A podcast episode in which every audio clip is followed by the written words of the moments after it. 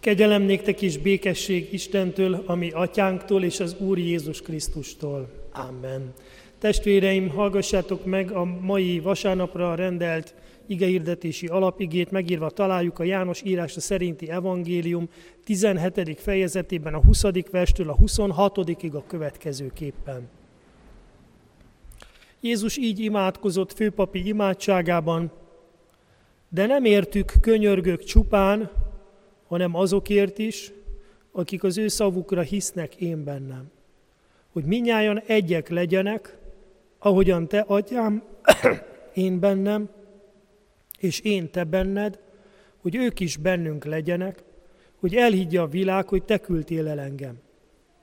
Én azt a dicsőséget, amelyet nekem adtál, nekik adtam, hogy egyek legyenek, ahogy mi egyek vagyunk. Én ő bennük, és te én bennem, hogy teljesen egyé legyenek, hogy felismerje a világ, hogy te küldtél el engem, és úgy szeretted őket, ahogyan engem szerettél. Atyám, azt akarom, hogy akiket nekem adtál, azok is ott legyenek velem, ahol én vagyok. Hogy lássák az én dicsőségemet, amelyet nekem adtál, mert szerettél engem már a világ kezdete előtt. Igazságos atyám, a világ nem ismert meg téged, de én megismertelek, és ők is felismerték, hogy te küldtél el engem. És megismertettem velük a te nevedet, és ezután is megismertetem, hogy az a szeretet, amelyel engem szerettél, bennük legyen, és én is ő bennük. Amen. Ez Isten írott igéje. Testvéreim, az Úr Jézus Krisztusban különböző írás magyarázó, különbözően, de egyöntetűen a Jánosi evangélium egyik csúcsaként értékelik Jézus főpapi imáját. Rudolf Bultmann például a negyedik evangéliumot a legfelségesebb pillanatának tartja a főpapi imádságot. Egy másik írásmagyarázó Schnackenburg azt írja, ez az imádság Istentől Krisztus által a gyülekezetnek adott ajándékok tudatosításáról tanúskodik. Igen, ajándékokról van itt szó, amelyel Jézus meg akarja erősíteni az övéit, és bizonyos, hogy meg is tudja erősíteni, és fölkészíti őket arra az időszakra, amikor már nem láthatják őt. Jézus a tanítványai előtt imádkozott, vagy a tanítványai füle hallatára, ezt nem sokszor halljuk az evangéliumokban, mert mindig azt láttuk, vagy legtöbbször azt hallhattuk, hogy Jézus elvonult egy magányos helyre, egy kietlen helyre, és ott imádkozott magában az atyához, ez lehetett korán reggel, vagy akár napnyugtakor is. Itt pedig arról van szó, hogy mégiscsak az utolsó vacsora estéjén egy nagyon szép és nagyon magasztos imádságot mondott, ez a főpapi imádság, amelyet bizonyos, hogy a tanítványai is hallottak, és talán nem is véletlenül hallhattak a tanítványai. Talán fontos volt számukra, hogy a mestertől hallják ezt az imádságot. Jézus tehát könyörgött a tanítványaiért, és ez az első, hogy Jézus is imádkozott, és ebben is példát látunk, hogy hogyha ő így imádkozott másokért, az övéiért, akkor nekünk is kell imádkozni tudni magunkért, és persze a mieinkért, a ránk bízottakért, azokért, akik a mi felelősségi körünkben vannak. Tehát Jézus könyörög az ő tanítványaiért, és nem csak értük, hanem azokért is, akik majd az ő szavukra hisznek benne. Micsoda szeretetteljes előrelátás ez Jézus részéről, gondviselés ez a tanítványai felé, akiket nem csupán elküld a világba, nem csupán azt mondja nekik, most menjetek, és magukra hagyja őket, hanem már előre imádkozik azokért, akik majd az ő szavukra fognak hinni benne. Ez egy csodálatos, nagyon megerősítő tényező ebben az imádságban, és ezt hallják a tanítványai, és ezzel is erősödik az ő hitük. Tehát tulajdonképpen a munkájuk eredményért is imádkozik Jézus. Látjuk, hogy milyen módon gyűjti szeretetének védő bástyáit az ő tanítványai köré, és ezzel felkészíti őket a követésére, a tanúskodásra, az evangélium hirdetésére. Megígérte nekik a pártfogót, a szent lelket, ugye, hogy mellettük lesz, velük lesz, és majd kijelenti azokat a dolgokat, amiket még ki kell jelenteni róla, és emlékeztetni fogják Jézus szavaira. A Szentlélek munkája ez. Aztán szerzi számukra az úrvacsorát, az utolsó vacsorán az úrvacsorát szerzi számukra, és ezzel is azt garantálja nekik, hogy velük lesz az úrvacsorában is. Aztán megmossa a lábukat. Ez is ezen az estén történik. Tehát példát ad nekik az alázatos szolgálatra, imádkozik értük, ez a főpapi imádság, imádkozik értük, és majd az ő munkájukért, és aztán majd a, még a mennybe menetele előtt még azt is mondja, hogy veletek vagyok minden napon a világ végezetéig.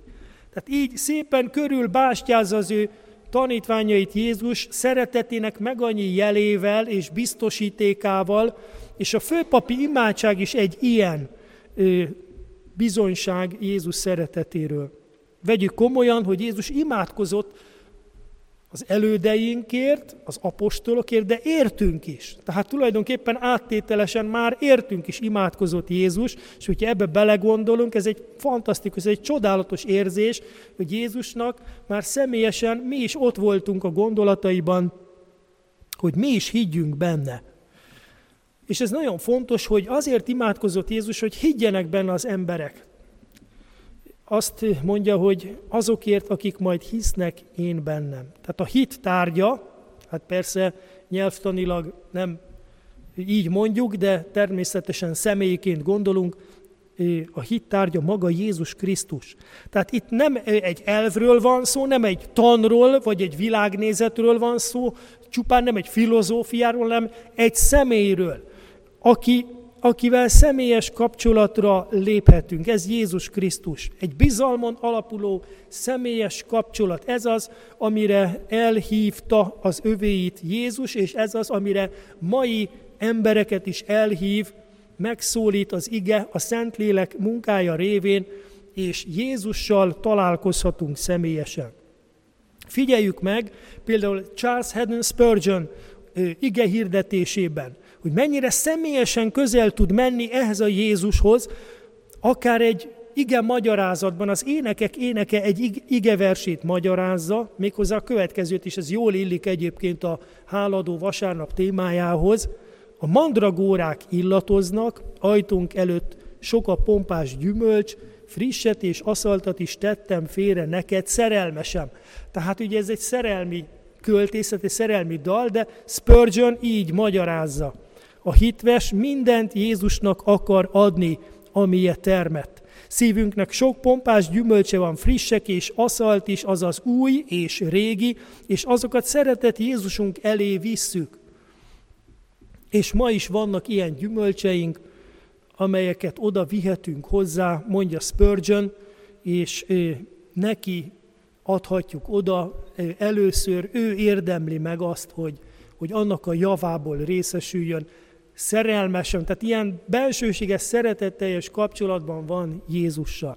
Ez a fajta személyes, bizalmas, hit és szeretet kapcsolat azt mutatja, hogy az imádság is egy bizalmas együttlét, egy bizalmas kötődés, kapcsolódás Krisztushoz és rajta keresztül a mennyei atyához. Ezért mondja Jézus, ahogyan te, atyám, én bennem, és én te benned, hogy ők is bennünk legyenek, hát ez valósul meg az imádságban is. Jézus aztán azért is imádkozik, hogy ennek a mély kapcsolatnak, amelyben a hívő ember megérti Jézus és az Atya egységét, megértse a másik hívővel, az embertársával való egységét is. Ez is fontos. Hogyan vagyunk képesek ezt megérteni, hogy nem csak az Jézussal és Atyával lehetünk egységben, hanem egymással is. Nos, azt mondja Jézus, hogy én azt a dicsőséget, amelyet nekem adtál, nekik adtam, hogy egyek legyenek. Bultmann azt írja, hogy Isten dicsősége nem más, mint erejének és kegyelmének megnyilvánulása. Tehát erejének, Isten erejének és kegyelmének megnyilvánulása. Jézus ugyanis ezt az ajándékot kapta az atyától. Jézusban meglátszódott az Isten ereje és az Isten kegyelme. Ugye gyógyított, bűnök alól feloldozta az embereket, megszabadította őket nyavajáiktól, új életre vezette őket. Isten ereje és kegyelme megnyilvánult benne. Az Isten jelenléte vált láthatóvá Jézus munkálkodása révén. Most ezt adja tovább Jézus a tanítványoknak, és rajta keresztül az egész gyülekezetnek is. Ez is egy ajándék. Igen, egy olyan ajándék, amelyet nem tulajdoníthat senki sem magának, mert ez a dicsőség, ez jön, Jézus Krisztus által lesz a miénk. Ez azt jelenti, hogy amikor felismerjük Isten erejét és kegyelmét az életünkben, akkor önkéntelenül is Istennek adunk hálát. Mint akkor, amikor Jézus meggyógyította az embereket, az ott lévő hallgatósági szemtanúk és fültanúk önkéntlenül is fölkiáltottak, hogy hála legyen az Istennek, itt van az Isten közöttünk, és ezt a dicsőséget, amit ők láthattak, hallhattak megnyilvánulni Jézus munkája révén, senki nem magának tulajdonította, senki nem a saját, mu, saját munkájának egyedül tulajdonította, hanem Jézusnak és Istennek tulajdonította. Hát itt erről van szó, hogy itt a, a gyülekezetben is, olyan egységben lehetünk, hogy egymás által épül a hitünk, és mi is azt tapasztaljuk meg, hogy az Istennek az ereje és a kegyelme a személyes interakciókban, az egymással való kapcsolatunkban folyik, szinte áramlik személytől személyig, lélektől lélekig, hitből hitbe, és ezt senki nem birtokolhatja egymaga, hanem itt önkéntelenül azt kell mondanunk, hogy itt van az Isten közöttünk, és ő segít nekünk gyógyulni, ő segít nekünk megbékülni egymással, ő az, aki segít nekünk abba, arra, hogy bűnbocsánatot nyerjünk, ő az, aki segít nekünk abban, hogy gyógyuljanak a sebeink, ő az, aki segíti a kapcsolatainkat újra fölépíteni, és segít minket Krisztus követésének az útján, közösen, együtt, egymást segítve, támogatva, emelve, válvetve, mert az ember egyedül nem bír meglenni önmagában, egyedül képtelen teljesíteni a szeretet parancsolatát. Ezért mondja Jézus, hogy senkiben nincs nagyobb szeretet, mint abban, aki életét adja fele barátaiért. Igen, így valósul meg a gyülekezetben is ez az áldott egység. Én ő bennük, és te én bennem, hogy teljesen egyé legyenek, mert ez a dicsőség, ami megnyilvánulhat közöttünk is, az Istennek az ereje és a kegyelme, az személytől személyig, szívtől szívig hat közöttünk is. Így ismerheti fel a világ, hogy Jézus az atyától jött. És itt már a célját is megnevezi Jézus ennek, ennek a csodálatos egységnek, hogy a világ felismerje, hogy Jézus az atyától jött. Tehát nem véletlenül jött el Jézus a világba. Nem azért, hogy a világ semleges maradjon, hanem azért, hogy vágyjon az atyával való csodálatos egységre. Hogy az, aki ezt még nem ismeri, az, aki még a sötétségben jár, arra szintén világosság ragyoghasson fel. Azért jött el Jézus a világba hogy ez a szeretet kapcsolat vonzon másokat is. Ez a szeretet kapcsolat, ez a szeretetben való egység nem egy belterjes dolog, nem, nem, nem állhat meg a gyülekezet határainál, hanem újra és újra kapcsolódási pontokat keres a világban mások felé is. Jézus is önmagát adta üdvösségünkért, minden emberért meghalt, és nem akart azt, hogy ez a szeretet belterjes maradjon, az egyházon belül maradjon, hanem azt akarja, hogy kifelé nyitott legyen.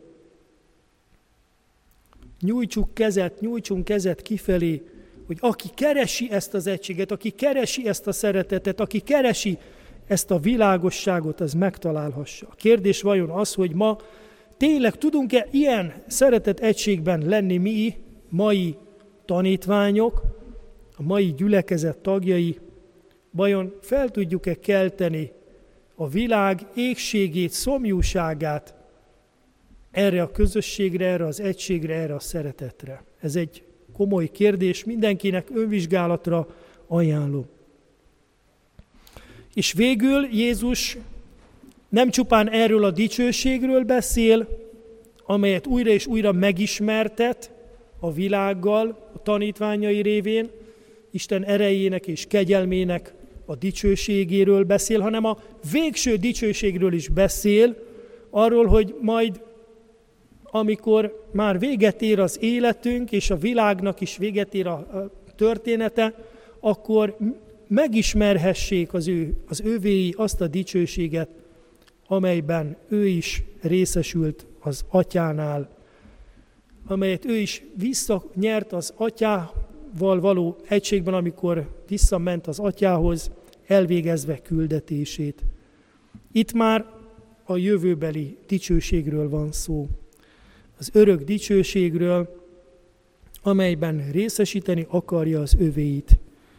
Ez is nagyon fontos, hogy az életünknek nem csupán erre a földi életre van távlata, hanem azután is, és Jézus helyet készít számunkra az atyánál, és oda vár bennünket, és nem kell félnünk, hogy hova kerülünk majd az életünk végeztével, hanem Jézussal leszünk egységben, csodálatos egységben, teljes dicsőségben, és ez az, amit, amiért ő kezeskedett, és ő garantál számunkra.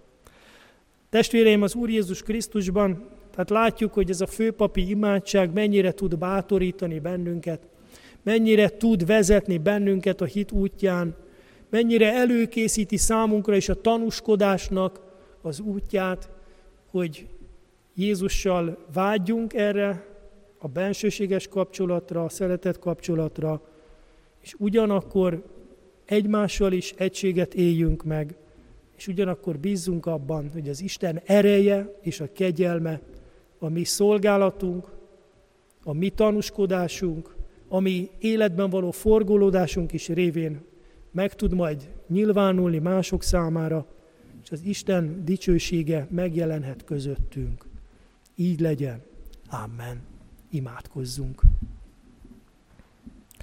Úr Jézus, köszönjük, hogy ilyen nagy szeretettel imádkoztál a tieidért, és rajtuk keresztül már értünk is.